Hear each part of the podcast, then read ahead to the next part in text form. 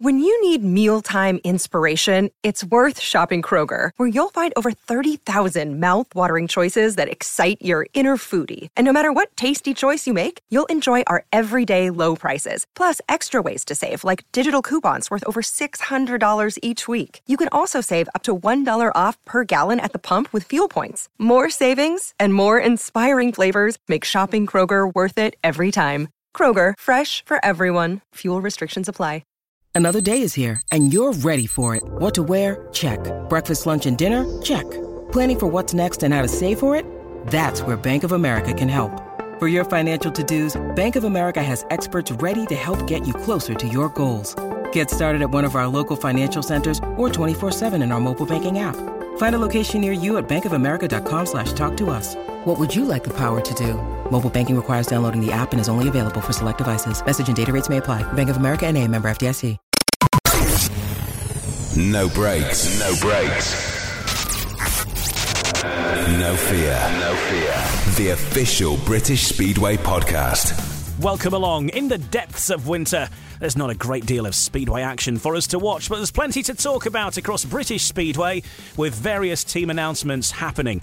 I'm Ian Brannan. In this episode, I'm going to be joined by Eurosport's Dave Rowe to look at the Premiership and Championship team announcements so far and what we make of the various moves at the AGM, where uh, a few tweaks have been made to how Speedway is going to look in 2023.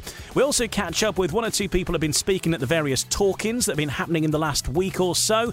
We'll hear from Chris Van Straaten on bringing Rory Schlein back to British Speedway. It took me completely by surprise. When I first got the message, I, I didn't realise that's what it was about. You know, uh, are you all right, boss? And I'm on my way back, and I didn't realise that, that he was on about competing again. And Alex Brady on bringing Christoph Kasprzak back to the Adrian Flux Arena. It's cost him a lot of money. He's not here to make the numbers up. He's not here to put up on the centre green after uh, after you know, lap two if he's not at the front. Um, he's here desperate to win. And we have a good catch up with Ben Duffel, one of the men behind BSN, the British Speedway Network, on their successful 2022 and their plans for 2023, which includes not only 35 championship meetings, but 19 Premiership meetings coming to BSN next year. It's all on the way on No Breaks, No Fear. No breaks. No fear. The official British Speedway podcast. Welcome along. Well, here we are. Christmas just around the corner. Santa's packing his sleigh. Some gifts have already been delivered to Speedway fans up and down the country. A few more set to arrive between now and the big day, and certainly before the start of next season. And I just thought the idea of doing this podcast was to update um, everyone on, on what's been going on, really, in the background of British Speedway. We had the AGM, of course. There's various team building announcements being made. There are plans afoot for 2023, and uh, really just to, to update you on all that we know at this moment in time. And uh, joining me throughout this episode is Dave Rowe of uh, Eurosport, but of course, uh, Speedway journalist, and he's been very much in the thick of everything that's been happening across British Speedway and the various announcements you might have read about in the Speedway Star. Uh, and um, Dave, it's looking like an exciting year. You know, we're heading into a different era now because I know that 2022 was a, a relatively normal year. 2023 set to be even more like the old days, particularly with restrictions being relaxed for riders uh, racing in different leagues and, and also travel restrictions now much easier than they were a year ago. And uh, really looking at a, a different time now for British Speedway and some exciting team announcements. And uh, it's looking like an exciting year, 2023. Yeah, I'd agree with that. It's um, it's good to see what's happening um, so far. Certainly in terms of riders coming back to the UK, and you mentioned a couple of the reasons why they've been away for the last two or three years. So very positive signs there. Certainly with some of the uh, the Premiership teams that we're seeing declared so far. Um, I think that was always the the aim from what was rubber stamped at the AGM. I think most most of the things that happened at the AGM we were aware of what was likely to. Perhaps the the big change or the big surprise on the day was the the championships a different fixture schedule to what we've been expecting, but l- largely the AGM was as expected. And yeah, I, I agree with you. What we've seen for the next two or three weeks or so has been decent teams being built. Um, a lot of excitement for next year. Obviously, everyone has to get through the winter, and it's tough for people. We we understand that, but yes, there is real, yeah, real encouragement that uh, come March, April next year, then I think we're going to have a, a decent uh, a decent show to look forward to. Let's have a look at some of those things then that, that were rubber stamped at the AGM. As you say, these are sort of the end of a, a long season long of, of, of, negotiations in many respects. I remember the, the championship um, management all getting together um, on that night, the day, the day before Cardiff, you know, in the middle of summer or whatever it was in August, and a hot day, and that's where the, the some of the decisions were being made even then. But a change to the league points. Now, this came off the back of um, a bit of a public survey, didn't it? Ask the fans what, what they think. People have got their opinions on it, but the old old school aggregate bonus point is back. Now, I'm a, I'm a big fan of that. I always was. We've not had the aggregate bonus point since uh, the late 2000s, although it's carried on in um, in Poland and Sweden. I understand the rationale behind what we've done in in recent years in terms of giving points to away teams or giving you extra points for winning by by a certain amount. Um, I felt the league table to an outsider was far too complicated. Uh, it had about 17 different columns for all the different things you could do. I think this does simplify things, and I think generally it adds more interest to meetings too, particularly for a team that might go away uh, in the first leg, if you like, of a league match and be going to be losing by 14, 16 points. There's still an incentive there to, to make sure it doesn't get any worse because they may feel they can come back and turn that round at home and get the extra point. So I think generally that keeps more meetings alive. We have a more straightforward system of two points for a win, no points for a defeat. We still have super heats. Now I know that divides opinion as well. What I will say is that the three super heats that happened in the Premiership last season for the 45 all draws, they all threw up really exciting races. It gives you an extra race with the top boys on the night going for it for an extra league point. You still get something. If you lose that super heat, you still get a league point. So you're only gaining one by winning it. You're not losing one by losing that super heat. So I'm in favour of the changes. I think they're about right. I think it will make our, our league table also far more straightforward to understand and superheats in the championship as well, which is of course a, a, new development. And I think in, in this last season in 2022, we would have had what potentially five superheats in the championship if they, if they're in. So a good chance of seeing one through the course of the year, maybe. I think so, and uh, and also importantly, we're seeing this across all three leagues. What we are now unifying the format across the sport, and this is something that also quite was quite hard to explain in previous seasons. Three leagues all running different formats. And even if you got to a situation of a, of a tie at the end of a grand final, you'd have the Premiership that would solve it with a super heat, the Championship with golden heats, and the National League, I think it was going to be a two man runoff. So we've got all that thrown together now, unified. Um, I'm sure, yeah, you're absolutely right. There's a good chance that you will see a 45 or draw at your track or involving your team at some stage um, in the season, in which case you, you get the extra race. Um, like I say, the, the, ones I saw last year were entertaining. Um, it's almost like a pairs race because, um, well, it is a pairs race effectively because second and third is better than first and fourth. That's the extra point. Um, to me, it, it, adds to the meeting. I don't have a problem with it, and um, I think it was a good addition. And I'm, I'm, pleased it's been well, actually slightly extended because, of course, it, it exists in the the normal, the one-off meeting, but also if there's an aggregate draw as well. So there's almost like two opportunities to have one. It's the extra drama, isn't it? You know, people can say that they, they are not in favour of it or whatsoever, but I defy anybody to to be at a meeting like that and, and, and you've got a horse in the race and it comes down to a super. It's got to be exciting, hasn't it? Because somebody's going to win and lose there and then. It's the old penalty shootout. It's what we want. It's uh, you know how we want meetings to be resolved. Yeah, this is it. Sport has moved on in, in the last uh, twenty years or so, and we're not the only sport to use playoffs. We're not. Look look back at um, British finals before the, the, the mid 1990s. They ran on the 20 heat format. Now, nowadays, you wouldn't dream of running a, a British final that doesn't have a, final, a, deciding shootout at the end. Everyone knows that someone can score a 15 point maximum. It doesn't automatically mean they win the meeting. But the thing is now, the riders these days, they've grown up in that format. In, in, in Grand Prix, in, in big meetings, there's a final. That's that's how it happens. And, and we're in the entertainment industry. We want to, obviously, we want the worthy winner as well, but we're in the entertainment industry. And quite often that, that means a big finish. That means towards the very end of your meeting, that's when things are decided. Now you can't totally you can't manufacture that throughout. If someone's winning 60-30, that that's how it is. But if you've got a close meeting and they finish level, then why not find a way to sort it out? Well, on the subject of close meetings and finishing level, uh, one thing that will not be in doubt anymore are close finishers at the finish line because transponders are coming into British Speedway right across the board. And um, this will mean, certainly for referees, that there's no doubt about who finished first or if anybody was moving at the start line. Um, and we're also going to get much more data from these devices as well um, timing data, um, obviously race results. And, and so fans are going to have a greater level of information coming from the races and from the bikes. Uh, and we're also going to have um, a, a different life for referees up and down the country and uh, in, in, judging winners and, and final positionings and all that kind of thing. There'll be uh, no doubt anymore. Yeah, and something that some people don't realise is the fact that um, many of the referees' boxes are not actually fully in line with the start finish line. Um, some of them, like Wolverhampton and Birmingham, are, are, are offset by some distance down towards uh, down away from the, the start line towards bend one. Others might be in line with the start line, but the referee where he sits for the control panel, he or he or she sits, um, isn't quite in line. So there there is sometimes sometimes some mitigation if there's some some controversy. But as you say, this will sort stuff out. Um, Jamie Courtney, I spoke to him a few weeks ago to to explain this, and he was very clear. Speedway here is not doing VAR. It's not trying to re-referee meetings, but what it is trying to do is offer this this certainty that can sort out um, as you say, the close finish, also the uh, the jump start. There, there should be a uh, there's going to be we're going to have start finish line cameras as well.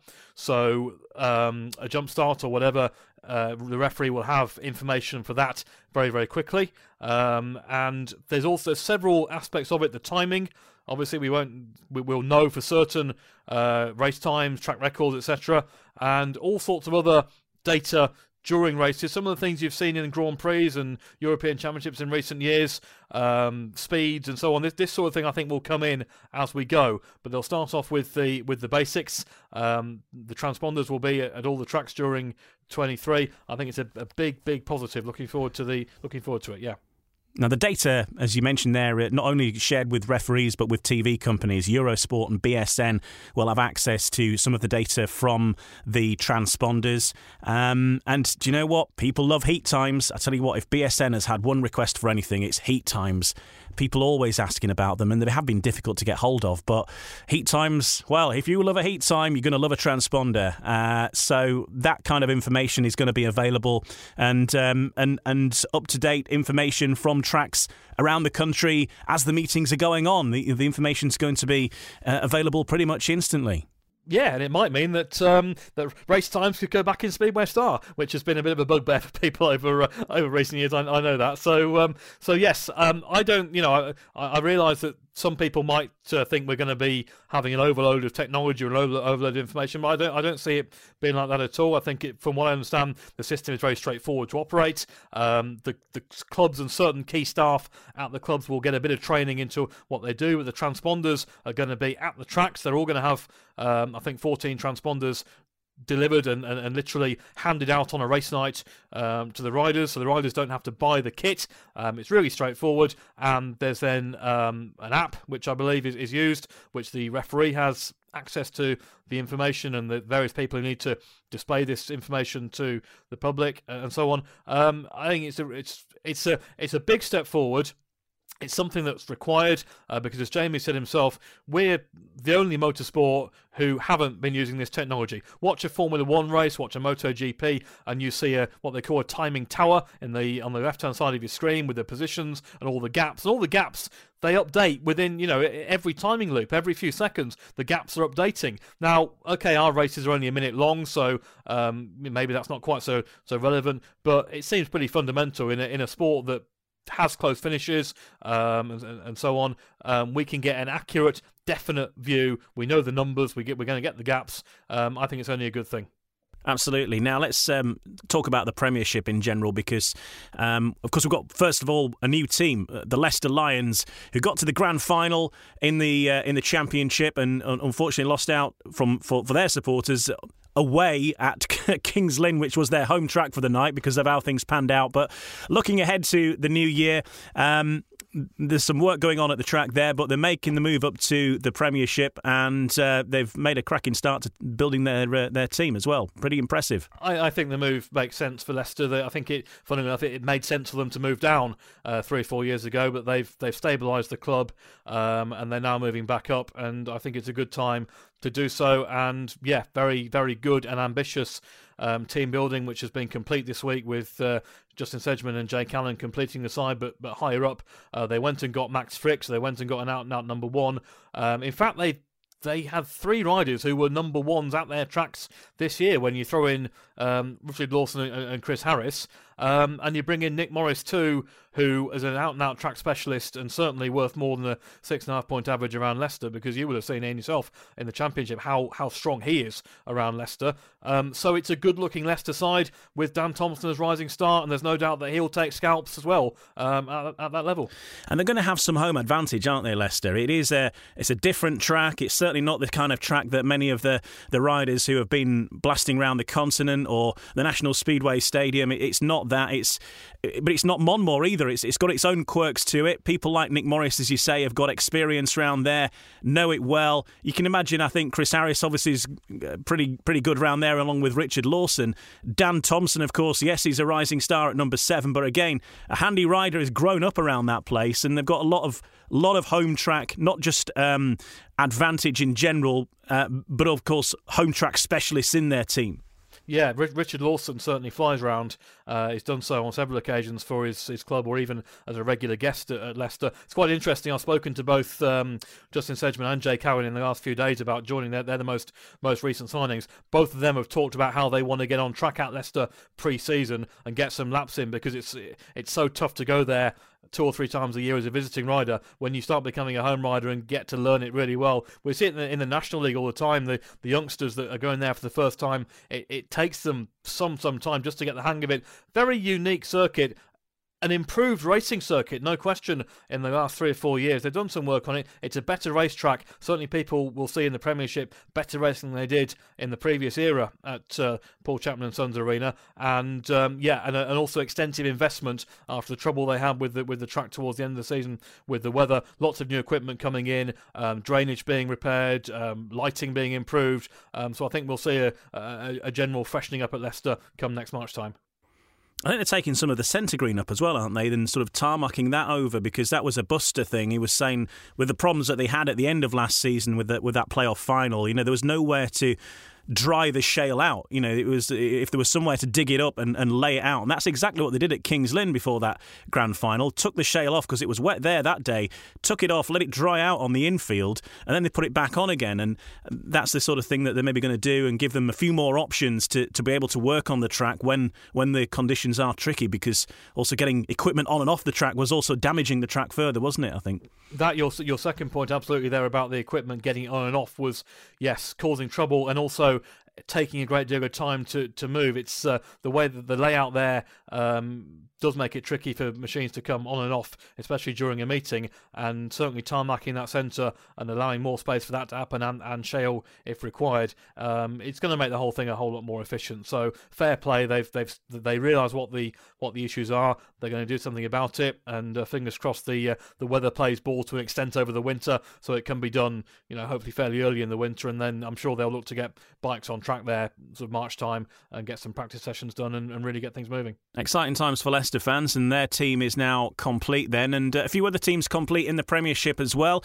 Of course, uh, Belle Vue uh, announced their side a couple of weeks ago, and um, headline act there, of course, is Dan Bewley, and great to see the reigning British champion back in British Speedway at, uh, well, a track that, that we know well. He, he loves very much brilliant to see Dan Bewley back in, in, in, British Speedway. I know he wanted to be um, this year, but the regulations didn't quite uh, allow for that, and he'd committed to, to Sweden already. But brilliant to see Dan Bewley back in back in the UK, and uh, and then of course Mark Lemon had the the job to do to work out who of his uh, his winning team he was going to retain for, for next season. It, it ended up with Max Fricke, uh, who was of course injured in the end anyway, um, going to going to Leicester. There's no Matej Zagar next year, but Brady Kurtz did a great job as, as captain, and he's back. Um, really interested to see Jaimon Lidsey back in, in, in, the UK as well. Um, possibly uh, not gone quite to the top like we thought he would. Certainly a rider who needs more racing, I think, because he was a, a massive talent and still is a massive talent. So I'm, it's good to see him back. Although I think he broke his scaphoid in, in Australia at the uh,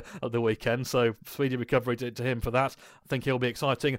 Norick Blödorn did well and, and only going one way better. Tom Brennan back in, and they went for Jake Mulford as rising star, which is uh, uh, again it's progression because he rode for them in the um, in the Colts this season. So you can see the uh, the team building ethos. Charles Wright as well, solid uh, man in the, in the middle order. Um, no doubt in my mind, Belle Vue will be will be there or thereabouts. Uh, are they as strong as the team that took the title this year? I think that's open to open to question, but we know how good they're going to be around their around their home track, and I'm sure an exciting year lies ahead. Well, Mark Lemon is not only the Belle Vue team manager, he's also the CEO. He's been talking about his team selections for 2023 with Hayley Bromley. Mark Lemon, you have just unveiled your 2023 Belle Vue ATPI Aces, and the reception has been immense. Talk us through your team. Are you happy with the guys you picked? Well, of course. Um, delighted to finally get the team out there. Um, obviously, it's a very sort of uh, uneasy sort of time when you're building teams and you just want to get you know, signatures on paper. But uh, to get this seven together, um, couldn't be happier. Um, to bring Dan Bewley back to British Speedway, I think it's a real coup for Belle Vue and British Speedway. Um, we're delighted to have him back, and it feels like it's a, it's a homecoming. Um, so that's great. Um, another catch, obviously, Jaimon Lidsey to come back to the, the UK. Uh, it's what, what British Speedway is crying out for. These these top you know riders come back. Um, he feels like one of our own again.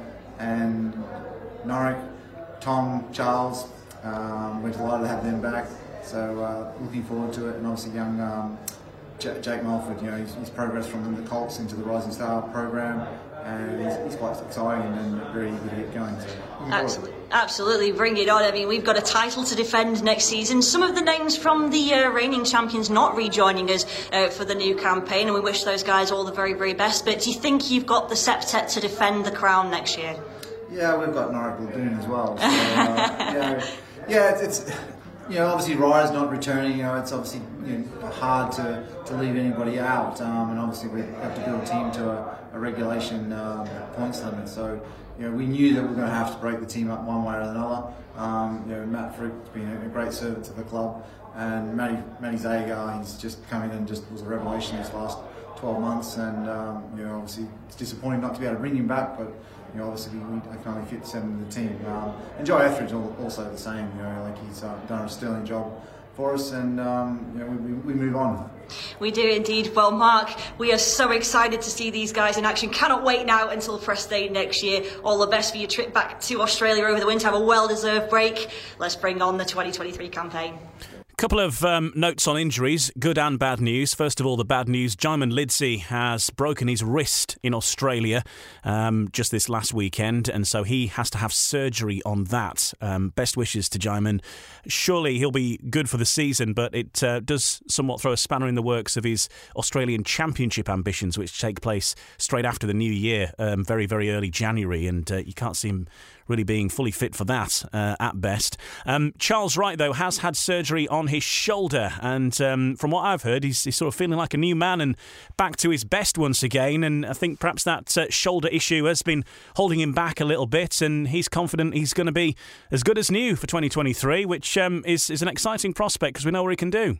And we know how good he was uh, the year he won the British Championship, which was uh, 2019. He rode well for Peterborough that year, and that, and then he made the move to to Belle Vue, um, and probably with a bit more responsibility next year because this year they had a very strong top three once Matej Zagar came in. Well, next year he will be that third man. I was amazed when I saw his, his average in the championship at um, at Redcar and how, how low it was, at seven seven point something. Knowing how well he rides around that track and how how exciting a rider he is, so yeah, if he's sorted out the issues, and we know shoulders and collarbones and whatever are always a, a bugbear for, for riders, and it's a sort of injury that you you ride with, you try and manage, but you can't if you haven't got the full movement you want, or it's jarring or whatever. It, it's an issue. So if he's got all that clear, then let's see if he can get back to uh, to, to what he was doing I think he was at his peak about three years ago, just before just before COVID, and uh, he's still young enough, definitely, to to make that impression again.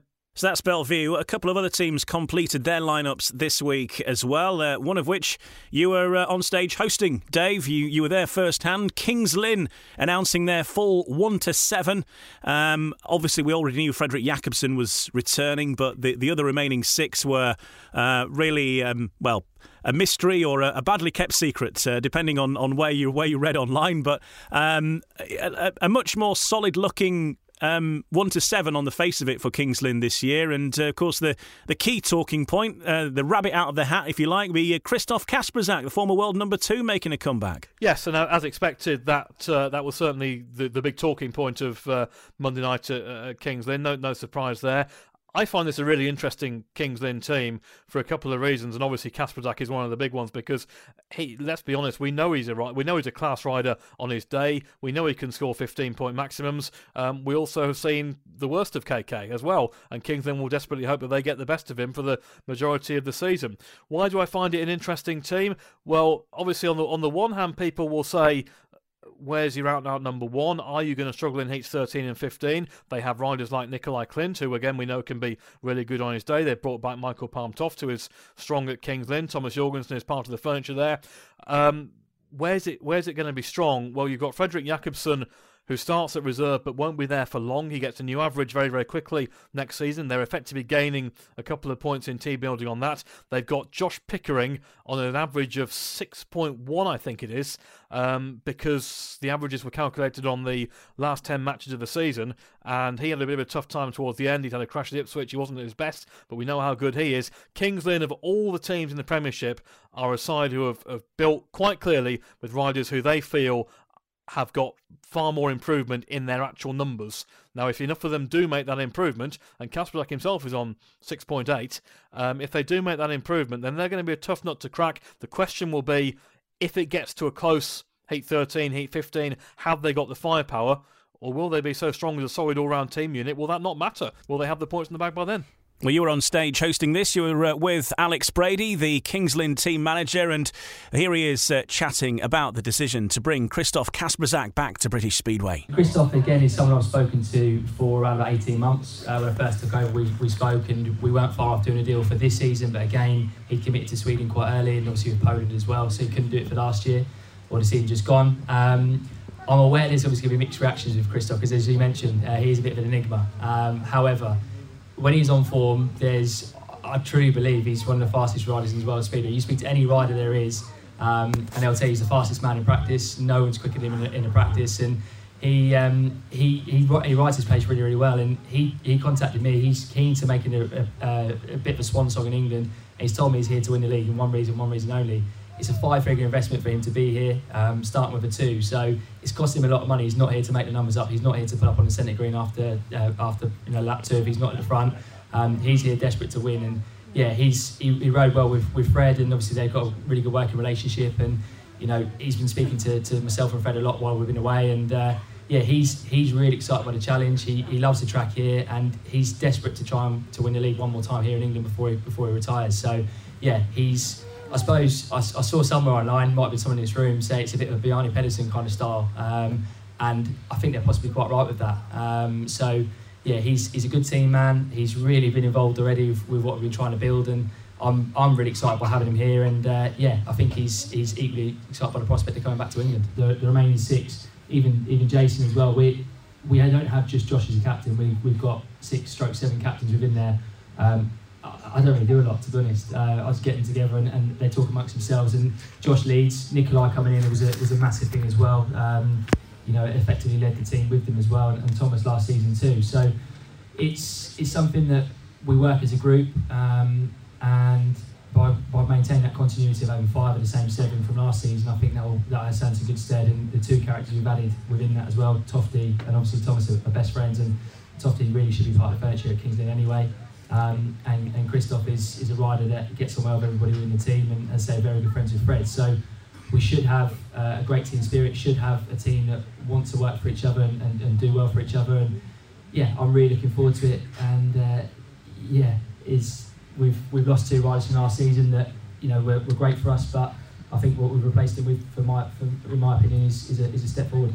Alex Brady, there, the Kings Lynn team manager, says that it's it's a step forward, and you've got to look at that lineup. And, and if you're a Kings Lynn fan, surely you've got to feel confident of, of having a good shot at the playoffs at the very least. And after that, of course, it's a bit of a lottery. But it, it does seem a, a more solid lineup than this time last year. I think so, yes, and and obviously when when Jakobsen does move up, their their model is that uh, they'll have a strong rider going at reserve, and that will be depending on how the figures work out, to either either Thomas Jorgensen or even Josh Pickering for a time, depending on, on how the early season scores go, um, which probably probably quite a frightening prospect for for others. Um, so I think it's an interesting interesting team build. I think there's no reason why it wouldn't work out, and it's good to see them also um, stick with Jason Edwards because he, he came in uh, mid season. Uh, he had a, great race with Jason Doyle at one point. He he beat some good riders towards the end, and that's what the Rising Stars all about. So it's good to see them sticking with him. That's the Kings Lynn Stars, then. Another team who are now complete are the Wolverhampton Wolves, announcing their final signing, Steve Worrall making his way back to Monmore for 2023. But the big talking point is the arrival back at Monmore of former captain Rory Schlein. Uh, now, we'll talk more about Rory in a moment. First of all, let's hear from Chris Van Straaten talking about that decision to bring Rory Schlein back into British Speedway, which came as much as a surprise to Chris Van Straaten and Peter Adams as it did to everyone else. Here he is with Ryan Guest. We've always practiced and preached loyalty, and we've kept the bulk of the team from, from this season. And uh, Rory coming back took us all by surprise. But um, you know, we just reflected on it a few hours. But we thought, no, you know, we need to bring Rory back. He was a terrific servant in those years at Monmore Green. He's got his appetite back. He wants to come back to the UK, and you know, he wanted to come back. We were his first choice, so we've we've took him back into back into the team. At the same time, you know, we'd released Nick Morris who Leicester expressed that you know they needed a continuity and to keep Nick with them for this coming season. So we released Nick. Rory fits into his uh, place, and then we just needed, you know, some new blood at number six. And we're very excited by uh, all the reports we've heard about Zach Cook. And he was 23 years of age, you know, and um, probably not an overnight sensation, but from what we've heard, he's an exciting young rider with, with a lot of progress still to be made. So um, hopefully that will be with a Wolverhampton Wolf on his on his race shirt um, during the coming season. Yeah, like you say, the big talking point was the return of Rory Schlein. Obviously retired at the end of 2021, moved back to Australia with his family. Uh, what, when he rang you and, and told you what, what were his thinking about moving back to the UK and not only moving back to the UK but, but taking up Speedway again? Well, as a, it, it, took me completely by surprise when I first got the message. I, I didn't realise that's what it was about. You know, uh, are you all right, boss? And I'm on my way back, and I didn't realise that that he was on about competing again. Um, in not only you know in, uh, in, Premiership but also in Championship. So full time speedway rider again, which which I didn't expect. I don't think anybody expected you know, but he's he's um, fully fully intent on reaching the heights of his career that he's had before, and I'm sure giving him a you know a few meetings to blow the cobwebs away, he probably will do, and he's already had a meeting back in Australia, you know, to see how it feels, and apparently you know tired a little bit towards the end, as to be expected, but during the qualification heats was very competitive. Yeah, people with close ties to, to Wolverhampton and Monmore Green will know about the, the seven year cycle 2002, 2009, 2016. So um, if you add that on, 2023, and uh, it, would be nice to, to bring some success back to Monmore Green because it has been a, a while now. Of course it would, yeah. I mean, we've, we've flattered to deceive in recent years, you know, and, and we haven't really produced it when it matters. Um, but, you know, hopefully this coming year, you know, we, we, we hope to do that. But then we every March we feel the same, and it, it hasn't worked out the last few years. But and as you say, hopefully, you know, I'm, I am a superstitious guy by nature, and so maybe you're right. Maybe it is. It is every seven years when I get it right. Look at the bigger picture as well, because uh, at one point you were you were unsure whether you'd still be here as pr- promoter um, heading into 2023, and the the, the addition of a seventh club and, and, Leicester was, was pivotal to, to you staying on with Wolverhampton. Of course, you know I, I believe the sport needs needs to progress, and to progress it needs a healthy uh, Premiership, and uh, we needed more numbers than six. I understand, except that you know we couldn't take too many teams at the one time because there is a, a rider shortage, not only here in the UK but throughout the most of Europe. So um, we needed to just take one team in, and hopefully that'll set a trend. And you know, in a few years' time, we'll be up to eight, nine, ten teams, which which is what we uh, we dream about. Yeah, and just very finally, a look at the 2023 Premiership product. A lot of teams are nearing completion now, if they're, they're not already. Um, great to see the, the likes of Dan Bewley back and, and looking like a, a competitive league once again. Excellent. It's it's great to have to have him back, you know, and uh, we're glad that the, you know the the PZM or the ruling authorities in Poland have relaxed those rules, which kept riders out of the UK over the last couple of years. We're glad you know, the cooperation, and yet it looks a very healthy and entertaining league. Chris, all the best for the winter. Thank you very much. Wolves promoter Chris Van Straaten with Ryan Guest there. So, a very familiar looking lineup to Wolves. Um, no major changes really. Uh, Zach Cook, the um, key addition really to the Monmore side, and uh, Rory Schlein coming back and uh, winding back the clock. Yeah, I don't have any doubt that, that, that Rory Schlein will come back in, in good condition and with and with good equipment. He's only been away from, from racing for a year. Um, it'll be a bit different to the fact that in 2020 everyone missed a season, um, whereas he's coming back this time when everyone has raced a full season. So it might take a little bit longer to get back up to full speed. But um, say fitness wise and, and equipment wise, uh, no doubt there. And Wolverhampton, as you say, it's a familiar team, and, and, and that is um, always the way at, at, Wolves. They are loyal to their riders, and they, and they get that loyalty back from riders. They, they, they work with who they are confident with and who and who they trust. Um, Sam Masters is um, an excellent number one and really pushed on and, and taking over as captain. Um, people like Luke Becker, Ryan Douglas that have, have been there for for a while as well. They're going to need. I, I think they're going to need one one rider. It doesn't really matter who it is to take a step forward, a decent step forward next year, because obviously there'll be fans who say, "Well, hang on a minute, you lost."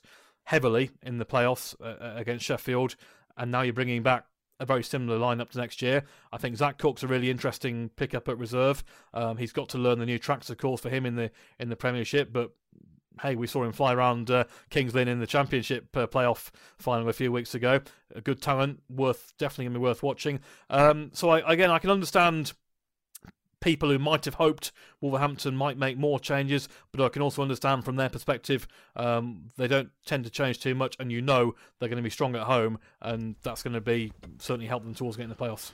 Yeah, on the subject of Zach Cook, um, I mean, Chris Van Straaten there was saying all, all reports are that uh, he's pretty good. I mean, he's he has been very good for, for Poole Pirates over this last season. He, his brother Ben as well, uh, another rider who has yet to be announced in in a Premiership team. And um, watch this space on that one, folks. But um, you know, they they learn very quickly, and I remember the championship grand final at Kings Lynn. All the talk was, but the Cook brothers have never have never ridden um, at Kings Lynn before, and, and they haven't got the experience.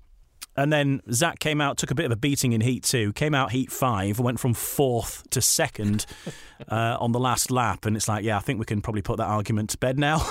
so, very, very good riders indeed. And uh, they're going to be an exciting addition. And, um, and and Zach getting his chance with, with Wolves is is uh, is a great opportunity. And um, another in the production line of, of great Australian talent that uh, that Neil Middleditch and Matt Ford and, and Danny Ford now have, uh, have helped to introduce to, to British Speedway. Yeah, they've both done done really well. The rumour mill would suggest that, that, that, Ben Cook may well also be seen in the top flight next year, but we'll we'll wait and see on that. And certainly, I'd say that the time is definitely right for them to do so. They've done their apprenticeship in the championship, and I think they'll both be very strong in that um, in the championship themselves next season. No, no question about that. Um, but uh, yeah, um, good time for them. Uh, Zach, once he learns one more, hopefully he'll do it pretty quickly. Um, he'll be at reserve. There's some good reserves down there definitely. But um, really interesting, yeah. Some always good to see new faces uh, in leagues who haven't uh, appeared before, um, and you, you find out more about a rider as well um, when you see how they adapt to a, a different level, different circuits. So yeah, lots to look forward to there. The Sheffield Tigers, the most recent side then to complete their lineup, and uh, I think many people will be unsurprised to see Adam Ellis uh, filling that that final berth. Um, but again, another strong lineup. They, they got to the grand final last year. This year, of course, they're aiming to go one better. A, a couple of changes uh, in and among there. Um, David Bellego comes into the lineup, but they've retained the services of the likes of Jack Holder and Kyle Howarth, which we've long known about, and Lewis Kerr. Tobiasz Musielak is back as well, but a different rising star. Dan Gilkes gets his chance now. He was flying up until um, quite a bad injury, wasn't it, that he got last year riding for uh, for Plymouth, and um, up until that point, he was really setting the championship alight, and now he gets his chance, um, having come back from those injuries at Premiership level too. Yeah, I would think that um, if you look at the teams as they are, and I, am always always loath to make uh, predictions before you've seen all the teams at the start of the season. At the moment, uh, I'd say Sheffield look the strongest to me. They've they've kept the bulk of their big guns from from this season, as you say. They've added uh, Bellego, who I think will do very, very well indeed on the Sheffield track. I think it will suit him. Funnily enough, there's a good, um, there's a real throwback to uh, old Swindon teams when you look at him and Adam Ellis and Tobiasz Musielak in the same side, so there's a lot of familiarity there and, and, and team spirit. That looks good. Uh, Dan Gilkes, great to see him in, in the Premiership. I think he would have got his chance in the Premiership this year, but for the injury, um, he was named in the Peterborough squad this year, and I think that, that he would have had outings for them um, this season. So, uh, as far as I know, he's uh, fully fit, back in training, and been back on a bike as well. So he's one to look out for. He's certainly a real talent. Um, you can't say with any confidence in mid-December that this team is going to be champions come next next September October time. So much can happen between now and then, but certainly if I was a Sheffield fan, uh, I'd be looking forward to next year with with a great deal of hope. The Ipswich Witches are uh, a work in progress. They've announced Erik Riss this week to join uh, Jason Doyle, Danny King, uh, Keynan Rew, and Jack Thomas in the lineup. Of course, a few of those were part of the Ipswich Witches in, in 2022, including, of course, Erik Riss, who's, who's back for more. Still a few riders to announce there, but I think the um, interesting addition there is um, Keynan Rew, who's a, a, rider who's been talked about um, quite a bit, Australian rider. Um, of course, he knows Jason Doyle, and I think Jason Doyle's had quite a big um, hand in, in convincing him to, to, to join Ipswich because there's a bit of interest from across the leagues, and, and he had a decent season in Poland as well, didn't he, last year? He did, yes. It feels a bit like um, when Jaimon Lidsey came over to Belle Vue in the first place after previously being uh, being being based in Poland. I think it's probably of a similar nature to that. Certainly, if you've got the recommendation of Jason Doyle and you've spoken to Jason Doyle about coming, then that's a pretty good judge of, of rider, no doubt about that. Um, so I think it's an interesting move, and again, it's good to see a new rider coming in. And one of the criticisms of, of recent years has been uh, too much similarity between Premiership and Championship. Well, uh, we're seeing that. I think that that gap uh, change uh, next year in favour of some different riders in the, in the Premiership. So it's a new face for Ipswich, which is good to see. Um, as you say, they there is um, uh, a couple of gaps still in their side that we don't know yet whether they're going to go for try and get heat leader backing for Jason Doyle or go for more solid in the middle order. That's not been confirmed yet. I think everyone knew that Danny King would be back there. He's he's part of the furniture at, at Ipswich. Erik Riss was going well for them um, this year until he had his injury, and I think they have really they'd missed him more than they thought they would. They made a couple of changes at the time because they'd also got the Ben, the ben Barker issue to deal with. They weren't quite the same after that, so I think they'll be pleased to have uh, Erik Riss back. And um, yeah, they've also um, gone with Jack Thomas in the Rising Star berth, and he's certainly worth a place in the uh, in the Premiership. So he's made the move from from Kings Lynn. So um, I think the Ipswich question mark simply because we don't know how they're going to finalise and what, what real structure they're looking at. Are they going to go top heavy or are they going to go for all round strength behind Jason Doyle? It's going to be a fascinating one to watch. That uh, the Ipswich Witches still got a few spots to fill, and maybe some exciting announcements to come when you look at uh, where some of their previous riders have turned up elsewhere. Maybe some new faces heading to Foxhall for 2023 yet. Um, let's have a look at Peterborough. There's not a great deal to say, unfortunately, because they haven't actually formally announced any riders yet. Um, I mean, the strong word is that Jordan Jenkins will be the rising star, but beyond that, no further news for Peterborough fans at this this moment in time. But on that subject, I think all the rising stars elsewhere have all been named, haven't they, Dave? And explain to us about the rising star system because a few riders have moved out of that now. Daniel Hume, Connor Mountain, Tom Brennan, no longer part of the rising star setup. Um, what's the plan after? rising star? What, how does life go for them, and, and how do they then now kick on to the, the rest of their careers out of the rising star setup, and, and how the other rising stars decided? Yeah, absolutely. Well, a couple of things to, to go through there. First of all, the um, the criteria for, if you like, leaving the rising star system, and that's based on either on um, achievement in the case of, of Tom Brennan. And I'm not sure the exact uh, cutoff, but the average that you achieve, and he's clearly gone beyond that. Um, everyone can see the system has worked for Tom Brennan. He's he's now an established Premiership rider, so he is out of it on that basis. Although of course very much still back in at Belle Vue anyway. Um, in the case of the other two riders you mentioned, Daniel Hume and uh, Mountain, that's based on age. Um, I am told that the the actual age range for a rising star is supposed to gradually go down as years go on. So I think those those two are both around the mark of maybe 25, and maybe you could see in two or three years' time the the rising star cutoff would be maybe 22, 21, or so on, and, and generally come down. Um, so it's good to see new lads coming in, the people like like Dan Gilkes, other clubs sticking with their riders. I think you're probably not too far off the mark with Peterborough uh, on on that one with with who they're likely to to end up with. Um, now we're told that when when a rider uh, leaves the Rising Star system, they get a 25% discount on their average. So normally a British rider gets a 2.5% discount, but a Rising Star leaving that scheme gets 25%. So that's what uh, Tom Brennan going back to Belle Vue uh, will be on 25% of his average from, from this year. Um, as things stand, as, I, as far as I'm aware, neither Connor Mountain nor Daniel Hume have a Premiership place, certainly not one confirmed. Um, I found that disappointing, if I'm honest, because I think you know this this both of those were successful successful with their teams, with Sheffield with Conor and with Ipswich with Daniel. Both did their job, so I think if the system is working 100% perfectly, then riders who have done well with their clubs would find a place having come out of that scheme. So hopefully that will change in favour of them in the not too distant future.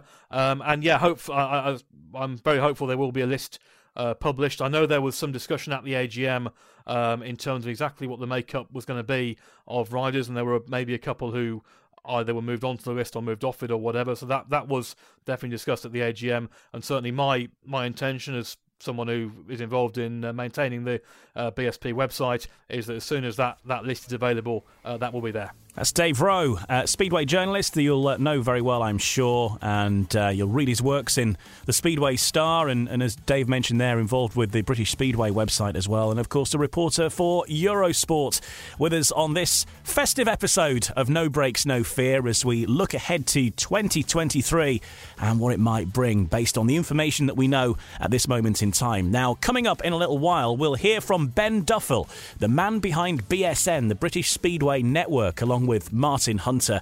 And um, they're looking ahead to an even bigger 2023 with coverage not only from the Championship but also the Premiership. We'll hear from Ben in more detail very soon. But it's the Championship where we head next with myself and Dave having a look through the team lineups that we know so far in the Championship. And that's all on the way in just a couple of moments. No brakes, no fear. The official British Speedway podcast Welcome back. I'm Ian Brannan, and in this episode, our little festive edition we're looking ahead to 2023 based on the information that we know at this moment in time. And don't forget, over the course of winter, you can listen back to some of the old episodes of No Brakes, No Fear. I mean, yeah, you know, some of the news might be out of date, but we've got some great interviews with some stars of British Speedway. We've had all sorts of people joining us. Danny King, uh, we spoke with uh, Tom Brennan, Sam Masters, uh, Josh Pickering, all sorts of people have been on uh, as guests through the course of the season. So go back and have a listen to those interviews and, you know, I might learn something about your favourite stars. Right now, we're going to focus on the Championship, which is back once again for 2023 with a few tweaks into the format, a change to how the playoffs are going to work. We've got the new BSN series at the start of the season, and it was originally uh, talked about that there would be two home and two away fixtures for all of the Championship sides to make the league season a lot busier, uh, make it a bit more all action. But um, that idea was changed at the AGM, and uh, I'm going to talk about that now because Dave, is there a risk here then, just to play devil's advocate, if you're a side and you're out of the cup competitions and um, your league season doesn't go well, somebody's going to finish bottom of the table. Of course, it just has, has to be how it is. Um, is there a risk really that your season could be over come you know, say the end of the end of July, start of August? Isn't that a possibility? Isn't it? Well, in answer to that question, the answer is very firmly yes. Um, if you if you do have an unsuccessful season, if you are struggling, then obviously the the format that we have next year would would leave you with eleven home matches. You'd have uh, eight in the in the league because thankfully we do have the nine teams with with Edinburgh back in. So you'd have the eight. And say you were knocked out of the uh, knocked out of the cup in the first round and didn't make any progress in the BSN series, that would be two meetings there. So that that would be eleven. So yeah, absolutely, it would be a, would be a short season. Now whether if you're having a, a tough time whether you want to do any more, then it becomes up to you. Um, I know Birmingham, for example, this year they finished uh, league matches very very early, and they they ran a couple of challenge matches against Coventry and Cradley, and actually got got decent crowds for those meetings. So there are things to do, but the definitely the rationale appears to be that if you're if you're having success, if you're still involved in competitions, those key meetings are the ones that are going to going to continue. End of August is the cut-off. That's quite clear for, for all leagues, and crack on with the playoffs, or indeed in the Championship, the, the, the mini league system in early September. Um, and I think the biggest problem, and you'll have experienced it yourself with, with BSN, was the situation we've had in the last two years. If the Championship playoff quarterfinals got delayed, if one quarterfinal got delayed, it was then put back the following week, and it delayed everything. And that's why we ended up at, at where we did at the end of October or beyond. So the idea will be crack straight onto the playoffs or the, the, the league stage of the playoffs in early September. It's two meetings, two more meetings for each club, and then I imagine the grand final to be staged hopefully towards the end of September, when normally, fingers crossed, normally the weather the weather isn't too bad, but you've got more scope to play with if it does go wrong. So I can see it both ways. What I would say is for the, the mini league at the start of the season, that is the only time to do that. I, I, I wasn't particularly a fan of the. Uh, I know I understand why the summer trophy was brought in when it was, uh, but as far as a regionalised three team tournament for me, the best time of the year for that is the start of the season. So it's good to see it back there. Berwick Bandits are complete. I think they were the first team, weren't they, to sort of fully announce their their lineup. And once again, Rory Schlein makes an appearance in that lineup as well that we've talked about. Um, but um, they're also joined by uh, Thomas Jorgensen, who makes a return to the Berwick Bandits. Jonas Knudsen and Leon Flint and Jye Etheridge are back from uh, this last year. Connor Coles in the lineup as well, along with uh, Nathan Stoneman, who was part of the the uh, setup last year as well. So uh, a mixture of uh, familiarity and some old faces there, and and Rory Schlein. I think I think uh, I think Rory Schlein will do well at Berwick. I think he'll uh, he'll go well, well around that track. I spoke to Thomas Jorgensen on Monday at Kings Lynn. He actually said that he felt that uh, leaving the championship was a mistake from his point of view. He was trying to um, get things going in Poland, didn't really work out for him. So he'll be looking to establish himself as a big heat leader. Big year for Leon Flint. They've made, made him captain. He'll be one of the youngest captains uh, in the sport, but he's certainly got those kind of credentials. Probably the key, you mentioned Jonas Knudsen, who looked good uh, in his uh, appearances. He'll be on that assessed average, so if he can make good inroads into that, then that's what will take them up. They've been they've missed out, haven't they, Berwick, in the last few years? Often not by not by too much. This year they just lost too many home matches. Um, so top six out of nine. I think they'll, they'll certainly go in with a team that they think is going to be there or thereabouts to, to challenge there. They were very close this last year. It was just too many injuries at the wrong time, and they just had a, a run of th- you know three or four matches where they took a beating and and uh, things ran away with them slightly. We'll do it in, in alphabetical order. Says Berwick. Let's go to Birmingham next. Now a club that I know that you you you, uh, you know probably more than any. And uh, Nick Morris making the move across uh, from the East Midlands to the West Midlands is quite a marquee signing and, and takes up quite a chunk of the, the average there with uh, 10.13 to his name. Um, tell us about the team building there at uh, at the Brummies because Justin Sedgmen's back, James Pearson's back, and um, a, f- a few other faces from the past uh, making a return as well, like James Wright. Yeah, waiting on waiting on one, one rider to complete the Birmingham team. You're absolutely right. Ten points does take up uh, a, a, great chunk of, of team building. It's a completely genuine average. Nick Morris is a, an absolute out and out number one in this league and, and does it home and away. Uh, so there's no no qualms there. And they've gone a different way to Oxford, who we'll come to shortly, who've also got the uh, the ten point man on their side. So Birmingham a more a more in depth approach. Justin Sedgmen had a good year last year, justifies his average and, and his return. Um, and they are talked about other teams that talked about Wolverhampton actually in the Premiership. Um, I think they need, Birmingham need one of those other riders we've talked about, Stefan Nielsen, um, Alfie Bowtell, etc., uh, to make a a step up. And if they do that, then they'll challenge for the playoffs. Uh, I think James Wright's a good move. Uh, he's he goes well at Perry Barr, always has done, and looked good there last season. So I think he's on a slightly false average uh, on that uh, sort of five and a half point mark. And James Pearson, second season, so time for him to kick on. We don't know yet who they'll complete their side with, um, but certainly after all the turbulence of takeovers and what have you this time last winter, I think the good news for Birmingham is that they're, they're building a team. Here we are in early, early to mid December, and they know what they're going with for next year. So again, fingers crossed for them, they can challenge. One of the big question marks for the championship was Edinburgh Monarchs for 2023. Um, thankfully, they are back at Armadale for one more season, and a lot of teams were maybe circling like vultures around the Edinburgh team to try and uh, pick off one or two of their stars, but um, they're back. Uh, Sam Masters obviously departed the Edinburgh Monarchs to the Oxford Cheetahs, and we'll talk about that in just a few moments. But uh, Josh Pickering is back, and he's going to be leading the Monarchs in 2023. Yeah, indeed, and, and, obviously vitally important for them to keep Josh Pickering, uh, having having lost Sam Masters, and uh, there's no doubt that uh, Josh Pickering will be a good um, a good number one for them uh, this coming season. Um, rumours obviously circulate as to who will join him at the top end of the team, and um, there are sort of various gaps, and you can look at who who may or may not, and we'll have to wait and see what, what they confirm. But you know that Edinburgh will always do a good job in terms of team building, and they'll, they'll always be there or thereabouts. It's surprising; it's actually seven years since they, they won the championship back in uh, in 2015, so um, they regularly make the playoffs. Haven't quite taken that that final step. Kyle Bickley is an interesting one coming in at, uh, at reserve. He's had a tough time this year. Of course, he started the year at, uh, at Berwick. Time for him to kick on now, uh, and on a track where I know he's gone well in the past. He's guested for and against Edinburgh, and indeed uh, racing in the National League too. Um, I think he's probably key to their season as things stand. Whilst obviously we don't know their entire lineup.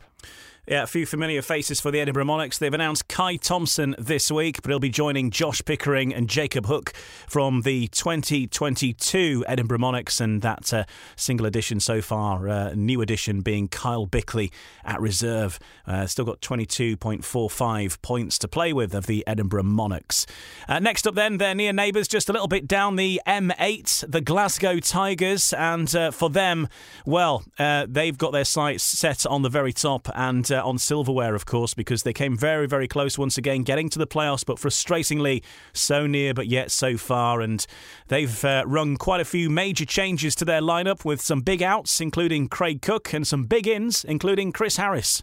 I think it's a good a good looking team so far, albeit uh, awaiting confirmation. I think on on two riders. Again, the rumour mill is in is in full overdrive as to who they will be. But I think it's a great looking top three that doesn't take up a massive amount of points. When you look at uh, Harris and Basso, and I know Chris Harris didn't have a brilliant season by his standards with Glasgow the last time he was there, but he certainly came off, off the back of a good one this year. Basso is only going in one direction forward, as is as is Tom Brennan. So um, Glasgow's prospects, I think, look good. That they they will always be be up there. And Ace Pijper is a fascinating newcomer to this league. And initially, I think his um, his aim will be to match or beat his peers in that in that reserve department, take points off the other reserves.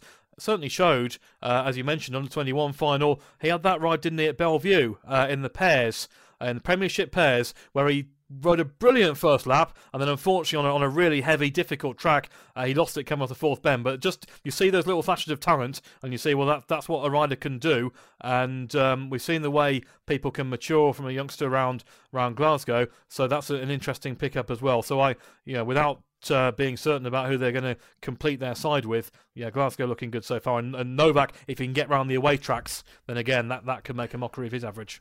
And having the experience of somebody like Chris Harris in any team, and I think Berwick really benefited from this last year, and Leon Flint certainly benefited from it. And now, similar, I guess, with, with Ace Pijper, for example, um, even Tom Brennan, you know, being able to learn from the likes of, of Chris Harris, uh, you know, close up, it's got to be a, a boost off the track as well as on it. Yeah, Chris will get involved, no, no doubt about that. I think uh, uh, there are several riders who do. To be fair, it's not just Chris, but generally, as long as as long as they see that the the young rider, whoever is, is taking the advice and listening, then they're prepared to, to give of their time. And I've seen it seen it with, with Chris on numerous occasions. So uh, there's no doubt that if you have a rider with that experience in the uh, in in the pits in your number one berth or your hate leader berth, then you you'd be mad not to uh, not to take advantage of that experience. And I'm sure that he will do just that around, around Glasgow.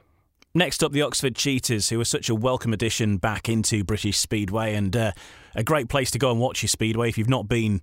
Certainly add it to your list for next year, just for a night out if you're in the area. But they've gone fairly top heavy, I think. Dave would say Sam Masters, ten point five eight, top scorer in the championship last season.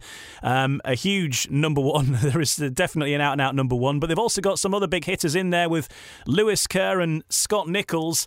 And then uh, Cameron Heaps, Jordan Jenkins, Henry Atkins, and Luke Killeen.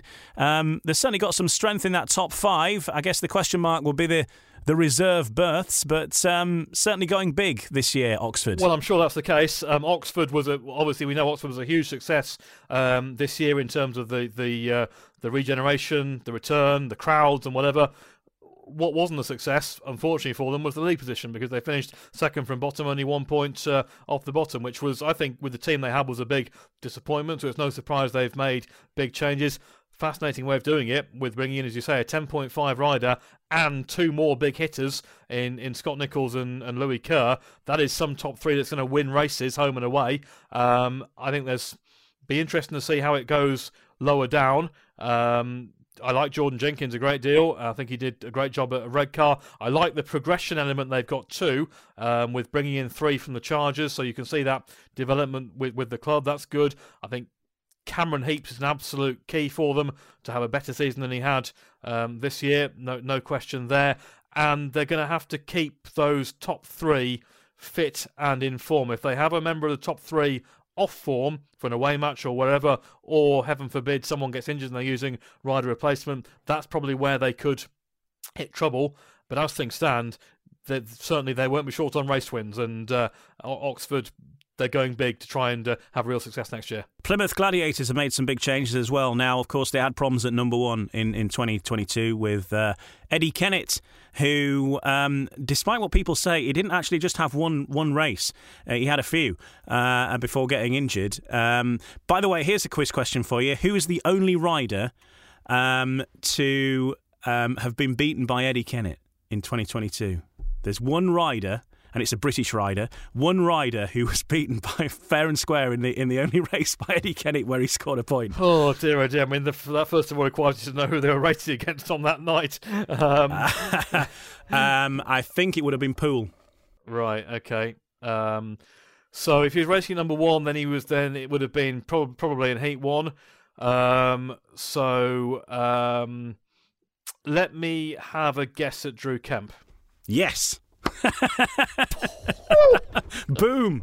Look at that, I, hey. I retire. I'm, I'm gonna that's say. the peak of my career. Now I'm done. Wow. I'm impressed you can remember who was riding at number two on that day.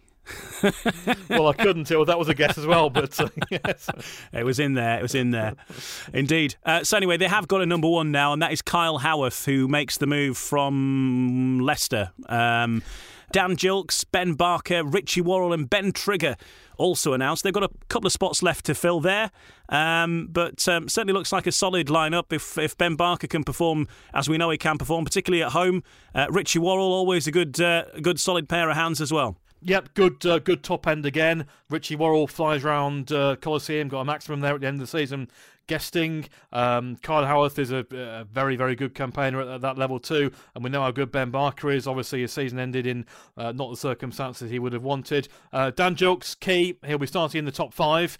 Um, I'm sure with the way their their team is built. Um, we've talked about him in the Premiership. I'm sure he'll come back okay from injury. It's a big step for, for young Ben Trigger, who's a, a, a lad that I saw at Leicester a couple of years ago in the National League and, and, and made good progress. And again, similar to Ace Pijper, it's a case of trying to um, trying to beat his, his fellows in that uh, in that position, and also with the fact that the Coliseum is obviously a, a technical track to ride, a different track. He's got experience there, so if he jumps out the gate, then who knows who he might be. Well, the reigning champions, of course, and the team to beat in 2023 will be the Poole Pirates, who made it back to back League and Cup titles.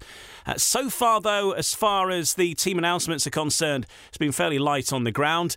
Danny King has departed, probably the biggest news. Um, Steve Worrall, though, is back, uh, and he'll also be uh, taking over as captain for the Poole Pirates in 2023 as well. But I don't think any particular massive surprises there.